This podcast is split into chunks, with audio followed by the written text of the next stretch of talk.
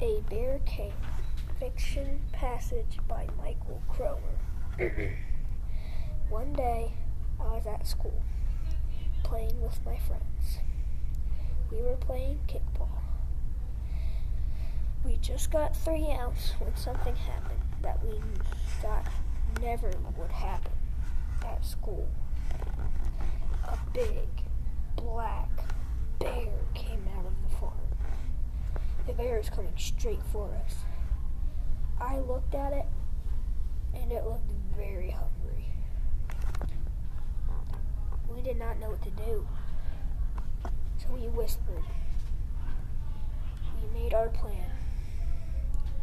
Someone will distract the bear, and we will run. But our plan did not work, and we were really, really sad. But we had bigger fish to fry. We made another plan, and it was the whole class to attack it. But everyone was just too scared to do it.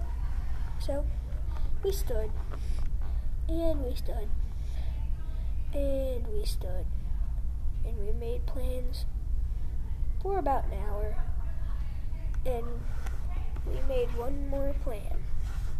Everyone agreed to. We were scared. We could not run, and we could not hide. So we stood there still and quiet. The bear came down faster and faster. And we had one more plan. We stood up tall and yelled. And before we knew it, the bear was gone. And we couldn't see it anymore.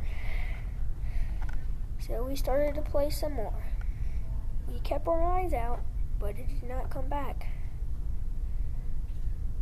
So now our schoolyard was safe.